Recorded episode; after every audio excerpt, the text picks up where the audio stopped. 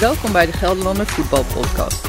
Iedere maandag bespreken wij met onze clubwatchers het nieuws rond NEC, de Graafschap en Vitesse. Met deze week presentator Janko van Sloten.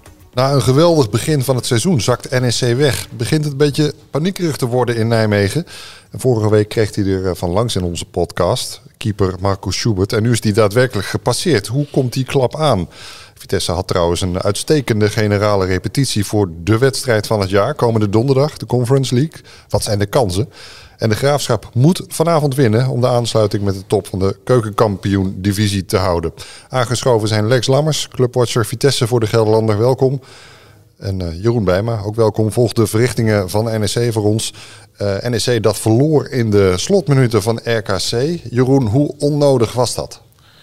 Ja, onnodig, dat is een, uh, een, een statement. Maar ja, het was gewoon bij de spelers was gewoon totaal niet het besef dat het punt het maximaal haalbare was uh, gisterenmiddag. Want ze speelden echt ontzettend slecht. Zaten ze met hun hoofd bij Sinterklaas misschien? Uh, wat was er aan de hand? Nou, ze namen pakjesavond in ieder geval wel heel letterlijk. Want het uh, ene cadeautje volgde naar de andere. Maar ja, die slotfase, dan denk je, dan heb je, een, je hebt een punt in bezit, een punt in handen. En dan denk, gaan ze met z'n allen naar voren. En dan denk ik van, ja, je hebt zo slecht gespeeld de hele middag. En waarom niet gewoon dat punt koesteren? Nou, enthousiasme, toch maar gewoon wat proberen. Ja, maar het is eigenlijk gewoon misplaatste arrogantie. Want uh, het is gewoon je eigen kwaliteiten niet, uh, niet heel goed kennen. Ik, ik zie Lex een beetje zijn wenkbrauwen fronsen. Ja, ik, ik denk niet dat er misplaatste arrogantie bij NEC is. Ik denk dat het gewoon naïviteit, gebrek aan tactisch vermogen. Uh, allemaal losgeslagen bende en een trainer die dan die dan toch zegt van ja, ik snap niet dat de jongens dat niet snappen, maar hij is degene die dat aan moet wijzen. Dus ja. ik vind het meer, het is een kwaliteitsverhaal en niks, ja, voor mij heeft het niks met arrogantie te maken. Dat vind ik altijd een dooddoener. Jeroen, waar trainer... zat het bij jou in die arrogantie dan? Waar zag je dat aan? Nou, bijvoorbeeld uh, Soufiane El Karouani, die ging in de laatste minuten een paar keer uh, met bal en al dribbelen. Uh, tientallen meters. Ja, verspeelde de bal en dan had de RKC weer een overtalsituatie. Ja, zo ging het maar door. Ivan Marquez, die stond in de 93ste minuut, stond hij nog op de vijandelijke speelhoofd uh, ter hoogte van de cornervlag om een uh, bal uh, af proberen te pakken.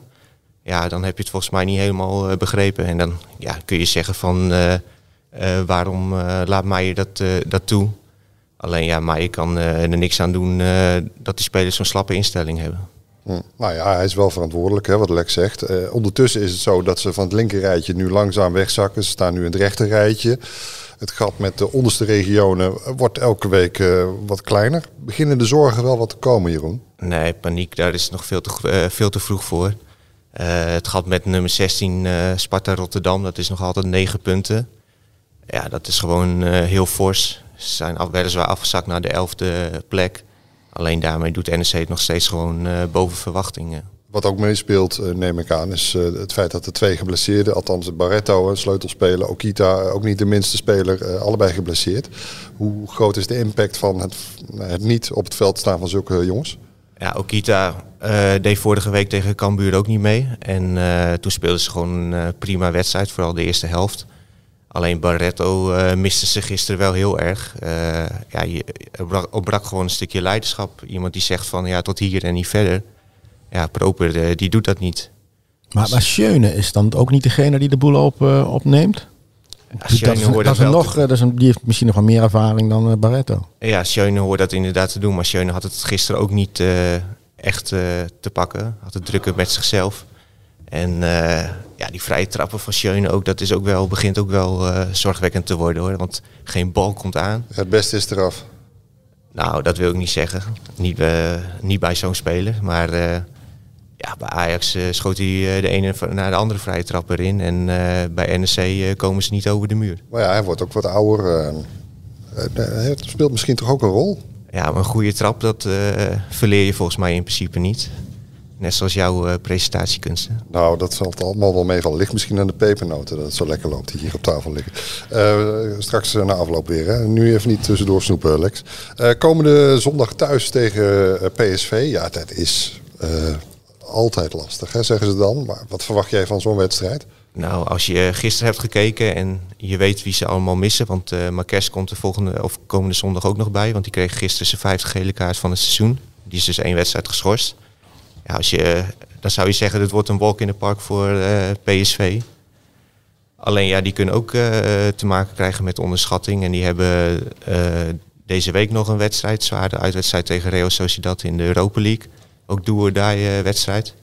Dus uh, ja, wellicht zware benen en dan moet NEC daarvan uh, van profiteren. Maar belangrijker, worden, belangrijker wordt de wedstrijden tegen Go Eagles en uh, Willem II. Ja, tegen PSV, wat je daar ook tegen doet. Je kunt eigenlijk alleen maar winnen, toch? In, in dat opzicht, want die staat, calculeer je nul punten in op voorhand. Ja, alles is gewoon een bonuspunt als je in rust staat. Ja, maar tegelijkertijd ga je nou zien hoe breed die selectie van NEC eigenlijk is. Hè? Maar ze spelen de hele tijd eigenlijk een beetje met dezelfde, nou ja, 11, 12, 13 man. Nou heb je meer mensen nodig. Nou, laat het maar zien of die jongens die op de bank zijn uh, goed zijn. Of die jongens die gehaald zijn, of die goed zijn. Dat bedoel, een seizoen uh, heb je ze allemaal nodig. Nou ja, uh, dit is zo'n moment. Dan van Nijmegen naar Arnhem, naar Vitesse. Wat een show in Friesland, Lex liefst zes doelpunten. Dat is lange tijd geleden. Ja, dat was ongekend. We hadden, um, ik had vrijdag een gesprekje met uh, Louis Openda en daarvoor al een keertje met Thomas Buitenkor gehad. Zeg van ja, jullie scoren gewoon weinig. En ze hadden echt een, een, een doelpuntenproductie à la RKC. Uh, net beter dan Zwolle en, uh, en Sparta. Dus dat leek allemaal nergens op. En in één keer scoren ze zes keer. Dat is wat gebeurt. En na de wedstrijd komt die Openda naar me toe. Die zei of ik elke week met hem een interview wilde houden... waarin ik de kritische vraag wilde stellen waarom hij niet scoort. Want ja, hij scoort twee keer een assist. Assist, ja. Dan, ja, buiten hetzelfde. Die kwam ook nog eventjes. Die roept dan over het veld zo van... Uh, Lammers, uh, jij moet dat vaker doen. Jij vindt dat wij te weinig scoren. Is dit genoeg, weet je? Dus ja, die jongens vinden dat toch wel mooi. Ja, maar dat triggert ze dan blijkbaar wel. Ja, blijkbaar hebben we, hebben we, die invloed. Uh, ja. Nee, maar goed, als je niet scoort of weinig scoort buiten, ik heb nog niet zoveel gescoord. Uh, nee, dat was zijn tweede goal. Hè. Eén keer in, uh, in Europa. Dat was overigens een hele belangrijke tegen Ren. Want daardoor kwamen ze in één keer van. Uh, kwamen ze op 3-2 en die zat er weer geloof in. En nu scoort hij hem, doet hij toch ook weer netjes. Nou, Openda twee keer scoren. En Openda geeft nog een bal heel onzelfzuchtig. was een geweldige aanval, een geweldige counter. Geeft hij af aan uh, Bade Frederiksen, waardoor die ook scoort. Dus ja, dat is, dan zorgt dat natuurlijk voor al die jongens voor heel veel vertrouwen. Ja, en twee prachtige doelpunten van uh, Tronstad. Ja, die stond er zelf van te kijken. Hij, vond, hij zei wel, ja, ik, kan wel, ik heb wel een aardig schot. Maar hij komt nooit in die positie. Het is meer een verdedigende middenvelder, spelbepaler.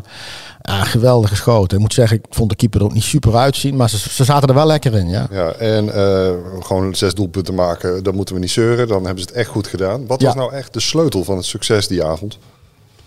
Ja, nou, ik moet zeggen, Cambuur uh, is ook wel een, een team dat gewoon lekker, lekker gaat voetballen. En uh, dat was in het voordeel. En die 1-0, die valt een, beetje, een beetje curieuze goal. Want eigenlijk is het geen corner voor, uh, voor Vitesse. Krijgen wel, de bal wordt afgeslagen en dan ziet je een bal in de kruising. En dat was natuurlijk gewoon een, een key moment, hè, een sleutelmoment. En meteen daarna 2-0. Ja, toen walsten ze er overheen. Hè.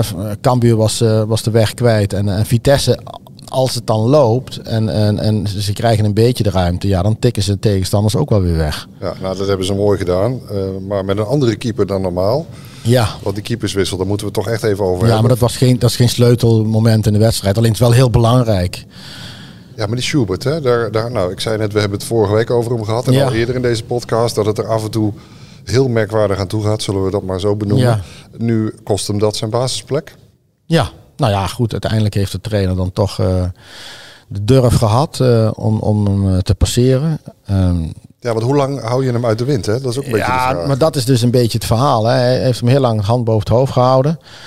En um, hij had, op een gegeven moment had hij tegen Feyenoord had hij, uh, eind de keuze. Want toen was um, Schubert al niet goed. Maar toen moest Houwe keeper. Houwe keepte heel erg goed tegen Feyenoord. En toen had hij het eigenlijk kunnen doen. Weet je, dan was je er mooi had hij mooi een zachte landing, noemen we dat dan altijd maar, weet je. En nu, nu kreeg je de, maar zeggen, de harde scheiding. Waarbij uh, ook in één keer nog Schubert uh, zich ziek meldde. En dat een had helemaal niks met het andere te maken. En Letch was daar heel fanatiek in, in de uitleg naar, uh, naar me toe. Maar heb jij daar nog iets over gehoord dan? Dat hij, of hij echt ziek was? Of, Hij schijnt echt ziek te zijn geweest. Hij schijnt echt vrijdag zich, zich, s'avonds zich ziek te hebben gemeld. Ja, je weet dat nooit. Hè? Ik bedoel, wat is de psyche hierachter? Het, het is wel een samenloop van omstandigheden, zullen ja, we maar heel wanneer zeggen. krijgt hij dan te horen van Letch? Vrijdag heeft hij dat uiteindelijk te horen gekregen. Het lastige is dat wij daar moeilijk achter komen dat alle trainingen besloten zijn. En uh, goed, uh, ik had natuurlijk al in het verhaal staan van dat die zwaarte discussie staat. Het, ja, het zat erin, het had ook misschien wel niet gebeurd. En uh, Uh, uiteindelijk heb ik Atemos nog gebeld. Uh, Atemos is de man van de snelle wissels. Hè. Die heeft er wel eens mensen na zes minuten al uitgehaald uh, bij Vitesse ooit. Dus, dus die vond dit al te lang duren? Die was, die was resoluut. Die zei ja, meteen wisselen. En hij noemde hem een casino keeper. Dat vond ik wel een mooi woord. Casino keeper is namelijk een keeper waar je, als je inzet, heb je alles of niks. En hij zei ja, hij vond hem een zenuwpees. En die was er heel negatief in. En Martin Lamers, is natuurlijk ook een icoon van Vitesse. Die had weer zoiets van, laat hem nou staan. Want je hebt een jonge keeper gehaald, 23 jaar. Die moet je vertrouwen geven. Heb je niet voor niks in de zomer gehaald. Dus laat die staan. En, uh, maar Letch, die, ja, die was natuurlijk gewoon zat. En ik moet zeggen, in de groep is dat natuurlijk ook. Hè. Dus in de groep wordt er ook gediscussieerd als een keeper die actie tegen AZ meer geluk dan wijsheid. Hè. Daardoor blijft het 0-0. Anders was dat een doelpunt geweest. Ja, doelpunt afgekeurd. Ja, doelpunt afgekeurd vanwege Hens. Ja, dan heb je dus meer geluk dan wijsheid. Maar achterin staan er een paar. Ja, die worden gewoon hartstikke zenuwachtig van zo'n ja, keeper. voetbal niet lekker. Nee. Zoiets. Maar gaat dat dan ook in overleg met, met een verdediging of met een aanvoerder? Dat nou, die hebben er niks over te zeggen uiteindelijk. Maar uh, Letch zal ongetwijfeld met deze of gene gesproken hebben. Ook met de keeperstrainer. Maar ja, Letch is de manager. Letch is verantwoordelijk. En uh, die beslist dit. Dus die, uh, die heeft hij nu een keuze gemaakt. Ja, en dan moet je je vasthouden tot aan de winterstop in ieder geval. En dan kunnen ze nog uh, met elkaar weer het gevecht aan. Ja, maar Les noemde uh, Schubert niet helemaal fris in zijn hoofd. Uh, ja, dan ben je nu wel helemaal kwijt, toch? Ja, niet fris in je hoofd. Dat, dat zeg ik, dat is de psyche van de keeper. En ja, goed, ik, ik vind hem al een tijdje niet fris in het hoofd. Want als ik, als ik dan een simpele vraag stel en je kunt niet eens toegeven dat je zelf misschien niet zo heel erg handig hebt gekiept. Ja, dat zegt, zegt natuurlijk heel veel, weet je. Het is een jonge jongen die bij, eh, hè, staat dan ineens in de spotlight hier in Arnhem. En, en nou, Europees voetbal. En dan gaat het een paar keer net goed en ook een paar keer niet goed. Ja, dat is casino, hè? Eh, dus alles casino, is niks. De casino-keeper, die houden we erin. Maar stel gehouden... Het is ook lastig, toch? Als je 23 bent, dan ben je gewoon nog jong, zeker als keeper. Ja, het is een ervaringsvak. Hè. Je ziet keepers eigenlijk pas op latere leeftijd echt goed zijn. Omdat ze dan eigenlijk alles mee hebben gemaakt. Alle teleurstellingen hebben verwerkt. De blunders hebben gehad. Dus als ze, zo, als ze dan een keertje een blunder maken, dan zijn ze niet meteen helemaal van de waps. En deze was, is, is, is snel van de waps. Hè. Ik bedoel, eh, tegen Utrecht had hij een blunder. En dan staat hij vervolgens met zijn hoofd tegen een doelpaal. Uh, zo, slaat hij zijn hoofd tegen een doelpaal. Ja, dat ziet er niet alleen knullig uit, maar dat, dat zegt ook alles over gewoon mentaal heel erg breekbaar is. Krijgen die, die sporters eigenlijk, dat weten jullie misschien wel, uh, begeleiding, mentale begeleiding? Hoe, hoe belangrijk is de, dat facet in, in het vak van voetballer? Ja, ze, ze, ja, ze kunnen het zelf ook gewoon uh, aanvragen natuurlijk. Er zijn wel steeds meer voorbeelden van maar spelers. doen ze dat bij de clubs? Gaan ze dan naar de trainer toe of bellen ze zelf een psycholoog? Nou, ik weet bijvoorbeeld dat uh, Noah Lang, uh, speler van het Nederlands elftal, die heeft er zelf om gevraagd, buiten de club om. Uh, ja, ook omdat hij het metaal soms zwaar vindt om altijd maar te moeten presteren. En uh, ja, zo zijn er steeds meer voorbeelden. Vroeger was het een beetje taboe. Gros heeft uh, gewoon een, uh, een, een, ja, toch sportpsycholoog. Ze hebben allemaal wel iemand waar ze mee, mee praten. Is, soms is het een vertrouwenspersoon, echt een sportpsycholoog. Maar soms is het ook, zal maar zeggen, de hoofdopleiding van de club. Of iemand die ze van, van voorheen kennen. Maar stuk voor stuk, als je de jongens vraagt, uh, heb je iemand waar je op terugvalt? Ja, stuk voor stuk. En dat is ook logisch, want vergis je niet, hè, met social media, met televisie, met praatprogramma's. En dan kom jij er nog een keer aan met nou, een kritische vragen. komen die halve solo ook nog inderdaad. Maar het, ligt zo onder een vergrootglas. Want laten we wel wezen, vergeet je, gisteren verliest de NEC met 2-1. En dan komt er een houzee aan negatieve kritiek, ook van supporters. Je krijgt zoveel op je af. En de helft is natuurlijk gewoon puur uit emotie en onzin. Maar die spelers krijgen alles op zich af. Dus dat is gewoon, dat is ook wel een behoorlijke belasting. Ja. Dus is het logisch dat je daar ook wel even iemand uh, uh, ja, hebt die, die jou ook wel een beetje wegwijs maakt. En ook misschien zelfs hier en daar wil zeggen van joh, uh, voor jou geen social media meer voorlopig bijvoorbeeld. Ja, zien jullie dat wel eens om je heen? Dat er spelers zijn die eventjes afhaken? Omdat oh, ze de, de commentaren online, die zijn niet mals. Die nou ja, alles nou ja, neem bijvoorbeeld uh, eh, NEC-trainer Rogier Meijer. Uh, ja, die zit niet meer op uh, Twitter, omdat hij gewoon ja, altijd werd aangesproken door supporters van ja, je wist slecht en ga weg bij de club. Ja. Dus die trok dat zich dan blijkbaar ook aan? Ja, maar, het is ook een verdedigingsmechanisme. Gaat je ook toch niet in de koude kleren zitten? Van, op een gegeven moment denk je ook van ja, doe ik nou echt iets fout? Of uh, moet ik gewoon uh, bij mijn eigen lijn blijven? Maar... Ik zou je vertellen, Jasper Sillissen ging van NEC naar Ajax.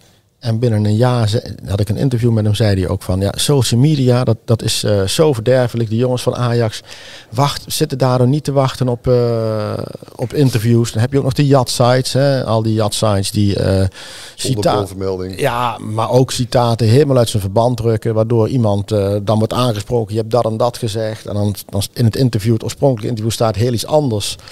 Dus die jongens worden daar dan daardoor ook weer op, op aangevallen. En bij Ajax was het op een gegeven moment. Dus hadden ze zoiets van: eh, ja, weet je, je moet zo voorzichtig zijn met wat je zegt. Omdat zelfs als je heel voorzichtig bent, wordt het nog uit zijn verband gerukt. Dus dat aspect speelt voor spelers wel degelijk mee.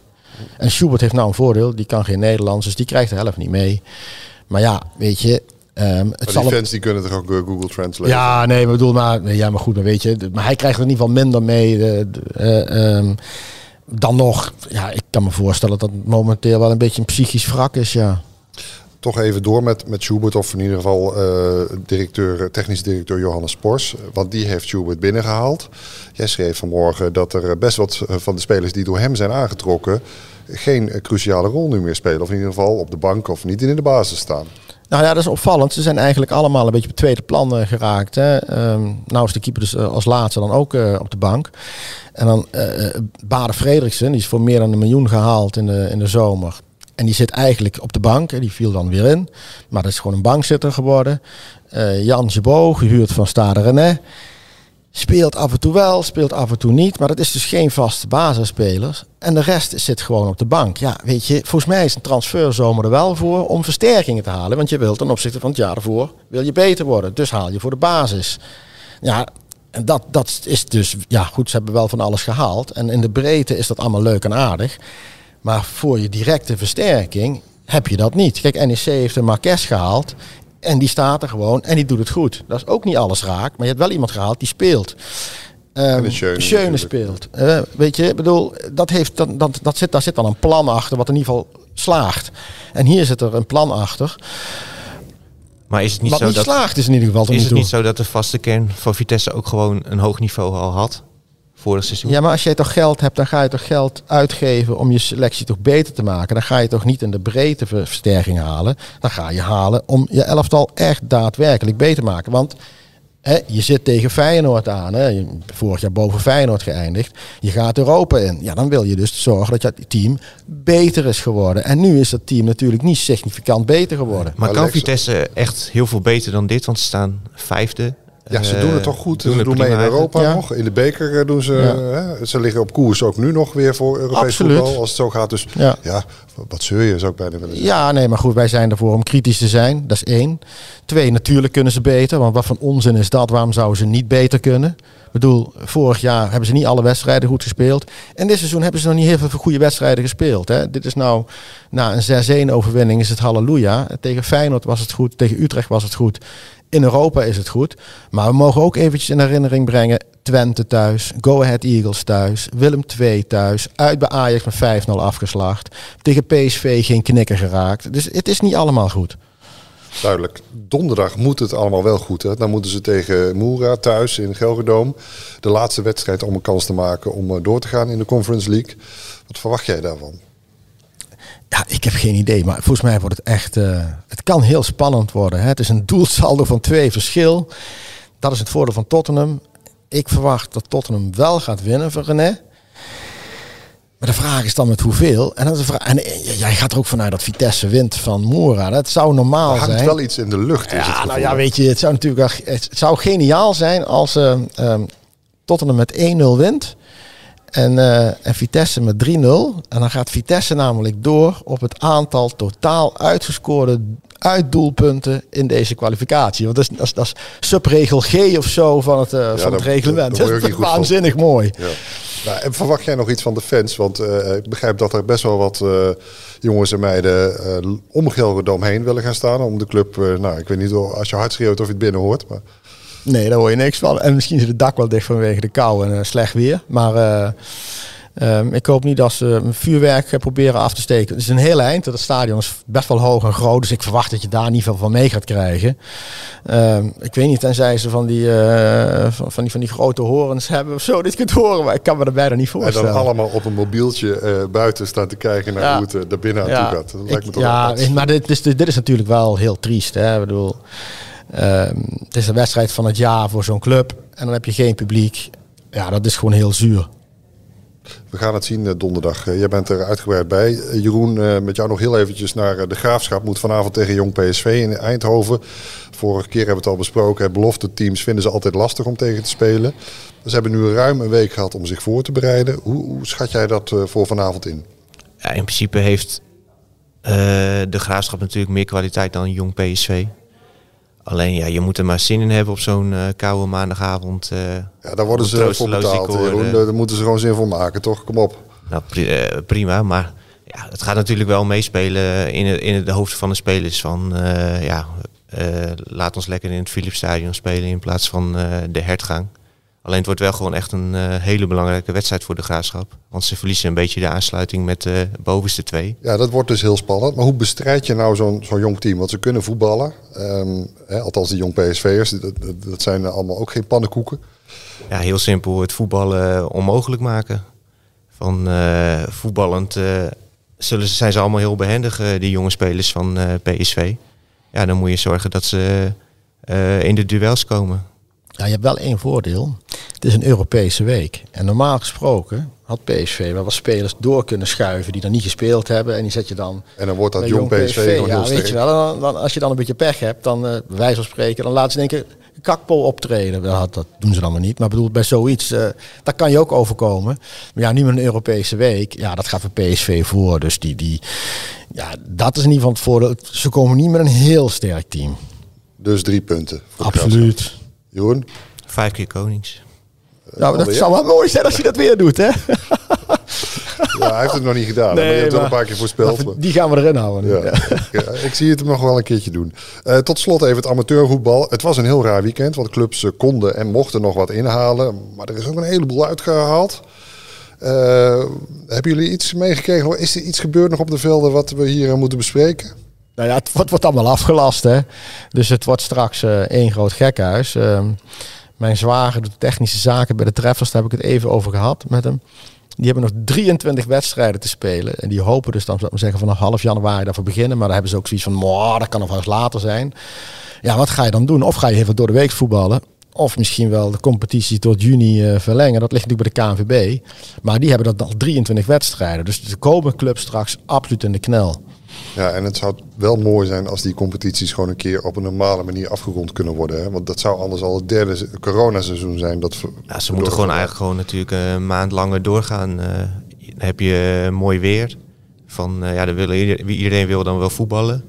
Ja, dan moet het mogelijk zijn om die competities af te maken.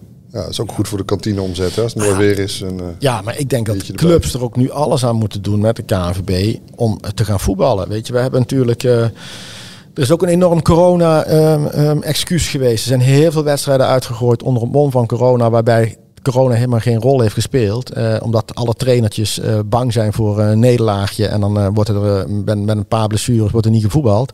Maar het is natuurlijk in ieders belang dat je een keertje een competitie afmaakt. Dus ja, ga dan wel voetballen straks. En zorg dat je nu een beetje fit blijft. En niet, niet nu, zal ik maar zeggen, door de week zijn oliebollen. Maar geef die, geef die spelers... hè? We hebben hier nog steeds pepernoten.